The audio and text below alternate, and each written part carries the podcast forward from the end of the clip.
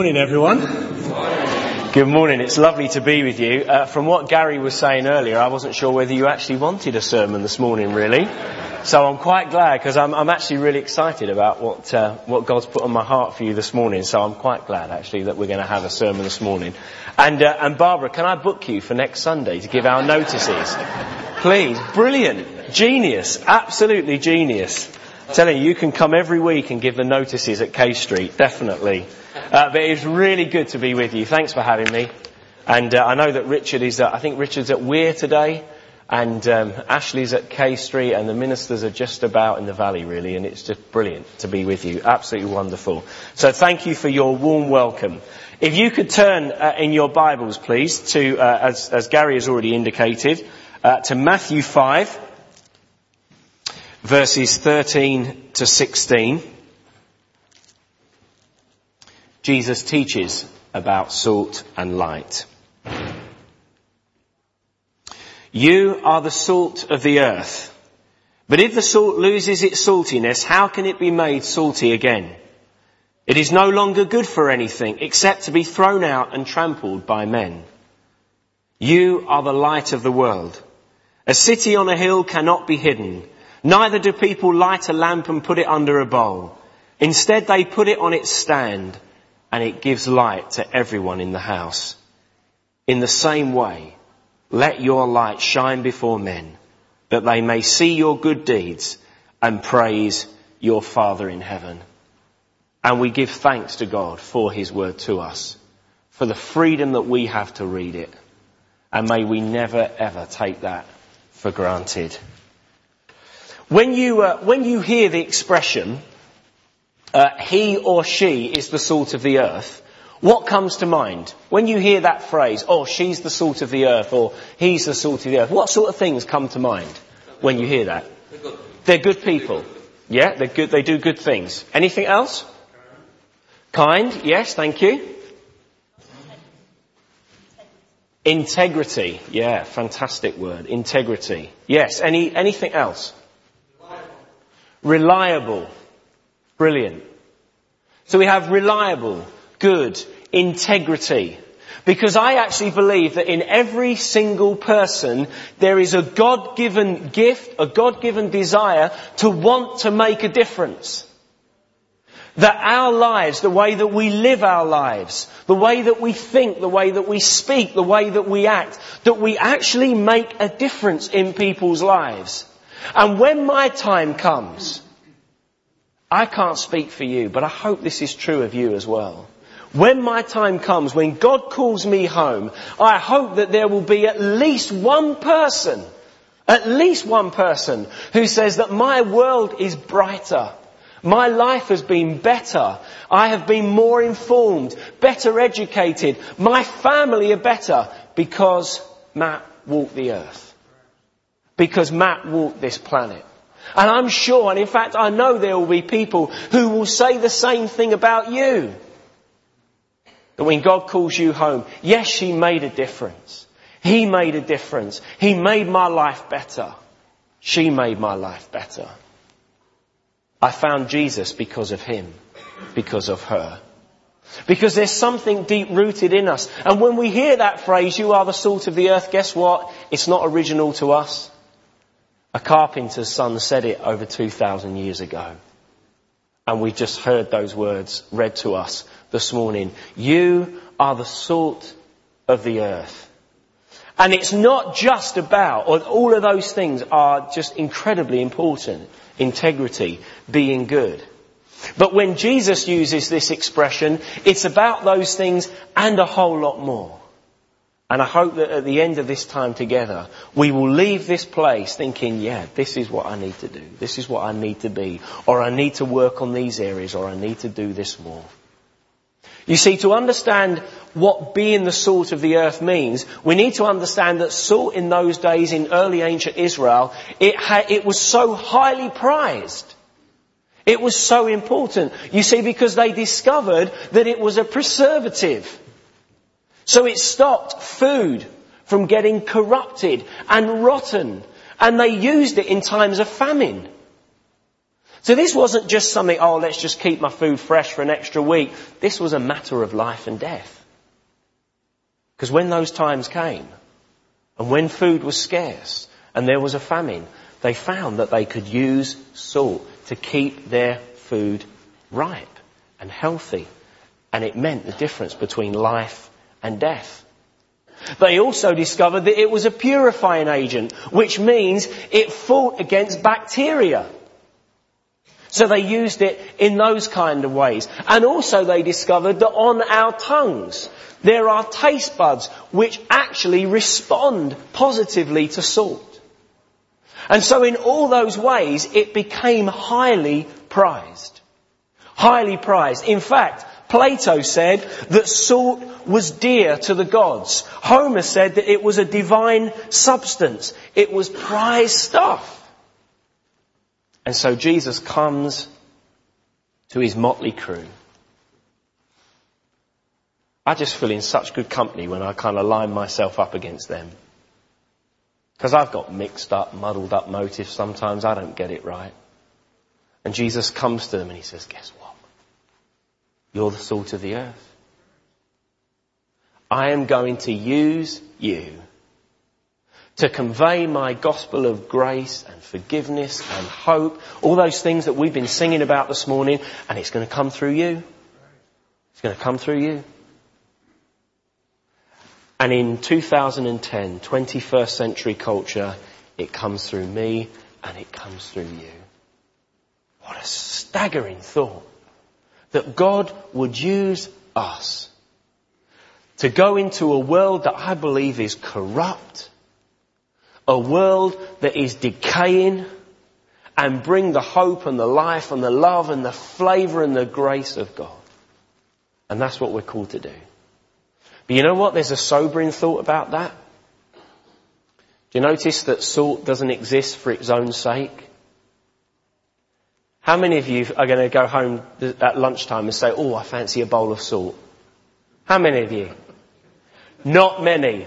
You might go home and say, oh, a nice bit of vegetable soup or tomato soup and you'll have your bread or you might have a roast dinner. But not one single person in this room will say, oh, do you know what? I fancy a bowl of soup. A bowl of salt would be lovely because it doesn't exist for its own sake. Its own role in life is to empty itself and flavour the food that we have you know, we're not just here to put on meetings. We're not here just to sing songs, as great as they are. We're here to permeate the world with the love and the grace of Christ. There's a story that I always tell at Alpha. Okay, I um, when we run Alpha at Kay Street, I usually get the second session. Why did Jesus die? Okay, and there's a story that I use. Um, that, that actually kind of highlights why did Jesus die. A story about Ernest Gordon and the miracle of the River Kwai, about when they had to build a railway through the jungle in Thailand, and how like, you know, because he was a, an army officer and he was captured, a prisoner of war camp, okay, and the, the Japanese, and they, and they built this railroad through under, you know, intense heat, intense persecution. They were treated awfully. And the story that I tell, and there's something else that I found out, and I discovered this only a short while ago, and it absolutely blew my mind. It's the story of a, a work detail that had just finished for the day. Okay? And as the guards were counting up the shovels at the end of the day, they thought that one shovel was missing. And so this guard was working up a rage and a fury, and he was ranting up and down like this in front of the work detail like this. And he had a rifle in his hand, and, and in screaming in broken English, he said, who stole the shovel? Who stole the shovel? Someone's stolen the shovel to sell it to the Thais. And he was ranting and working himself up in such a fury. Everyone just stood motionless. And he said, all will die, all will die. And he went to the end of the line and he cocked his rifle to pull the trigger. He was going to blow away every single person in that work detail in that line. Eventually one soldier stepped forward and stood to attention. And he said, it was me.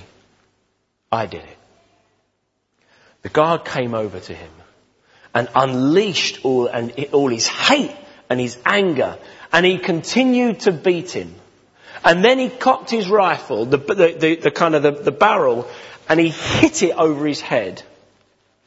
And the soldier lang, uh, um, limps kind of slid to the ground, and he sank to the ground limply. And he continued to beat him and kick him, even though he knew he was dead. When the guards got back to the office, they discovered no shovel was missing. And the bit that I find incredible about this story that I only discovered a short time ago, it's in one of Philip Yancey's books, was the fact that when the rest of that work detail got back to their barracks, someone quoted from John 15:13, "Greater love has no man than this, that he should give his life for his friends." And apparently that whole camp changed. Prisoners started treating other prisoners with respect. The strong started to help the weak. They started giving funerals for people and started marking the graves with a cross. And Ernest Gordon, who was left in the, what they called the death house, which was just a shack which they just threw you in there to die. Some of the other soldiers went in, pulled him out, nursed his wounds, cleaned him up, and they started a little church in that camp. And they started growing medicinal plants for healing for people. They started church services.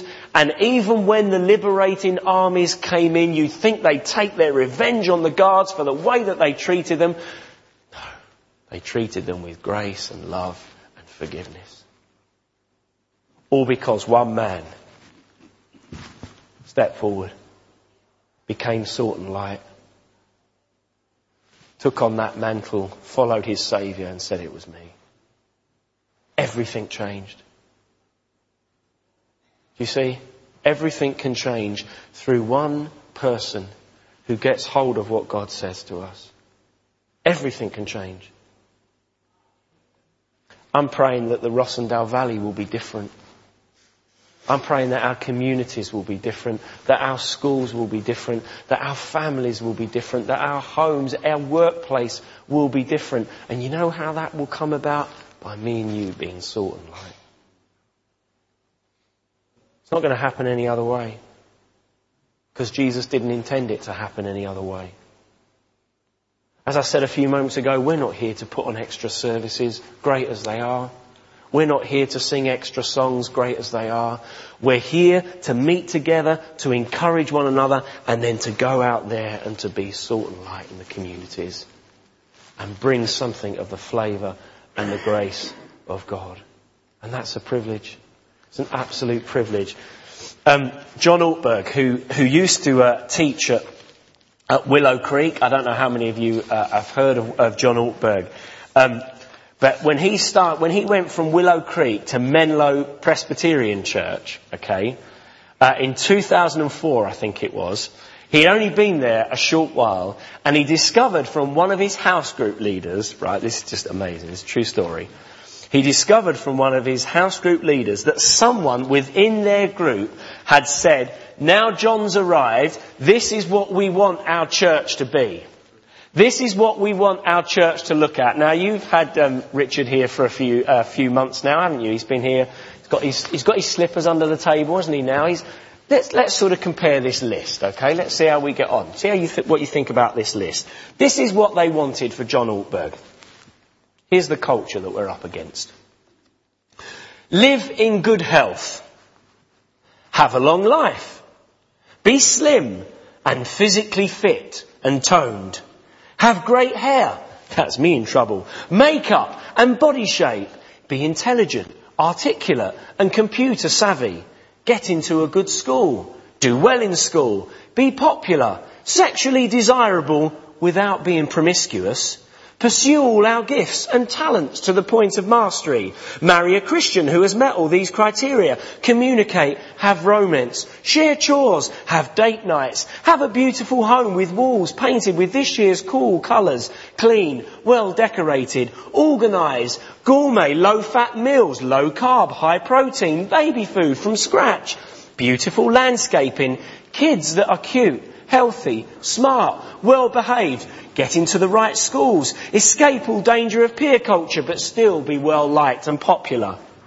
Do ministry, be wise, respected, have quiet times, be a prayer warrior, a Bible student, rich without being snotty, confident but not abrasive, humble, spiritual, create family traditions with holidays beautiful and meaningful, raise children in the faith and don't damage them physically, deep friendships, extended family relationships, write letters, remember birthdays, anniversaries, send gifts, keep in touch with old friends, come to Bible study, be relaxed, friendly and easygoing.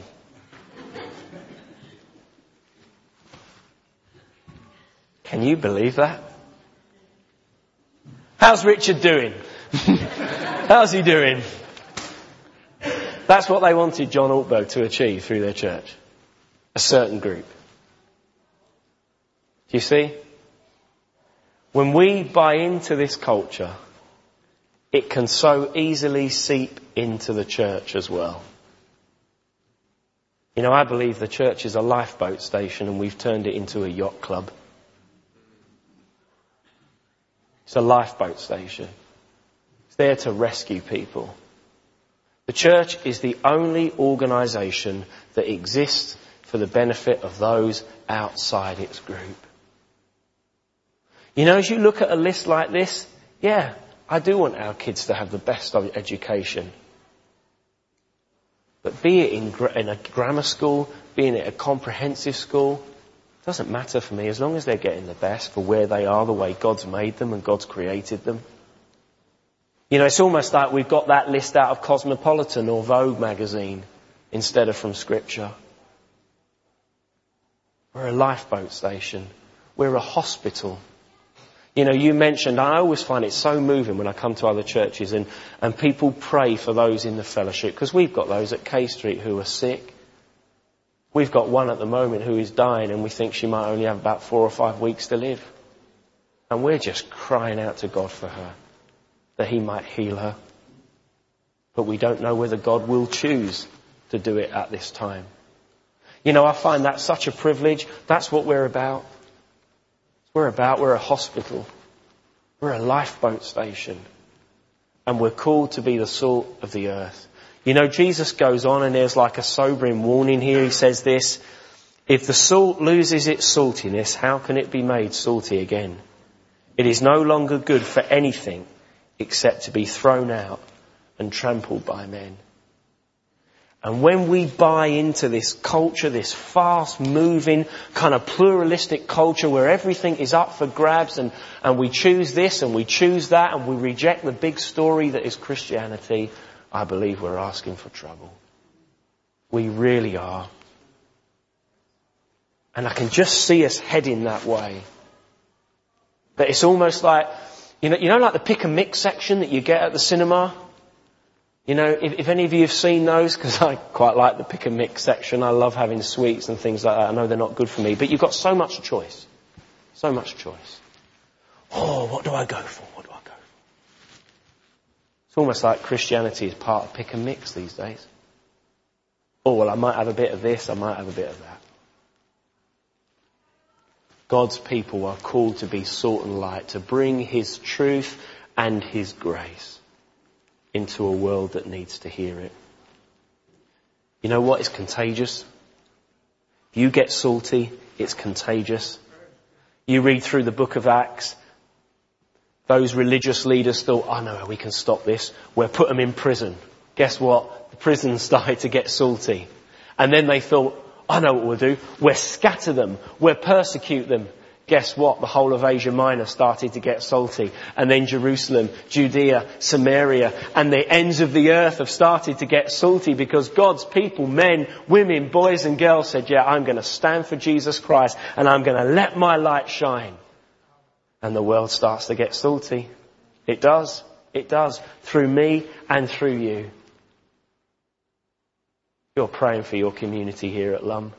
What a privilege it is as a church for you to serve this community, be salt and light, and to see the healing of God come to this community. What do you think God can do with a church who says, God, whatever you want me to be, whatever you want me to do, I will do it for you? Things will change. This valley will change. Jesus said, I have come that you may have life and life in all its fullness. And what are we going to do about that? We're going to be salt and light? Or we're we going to buy into that list and have this and have that and look a certain way and have your hair designed in a certain way, wear certain clothes, look the part? I don't believe God is interested in that, as great as that might be to do that. He's interested in our heart. And He's interested in us being salt and light in our communities. Do you remember one, one person stood forward? One person stood up and that whole camp was changed. Because one man became salt and light and modelled his life on Jesus. And I pray that we might do the same. So God bless you folks. I'm praying for you. I pray that God will grow you spiritually, grow you numerically. Pray that you'll be literally bursting at the seams with people coming in, but not, not just not just people who come to be part of a crowd, but followers. Followers of Jesus Christ who take up their cross and become salt and light for Him. So may God bless you as you continue to serve Him. Let's pray together.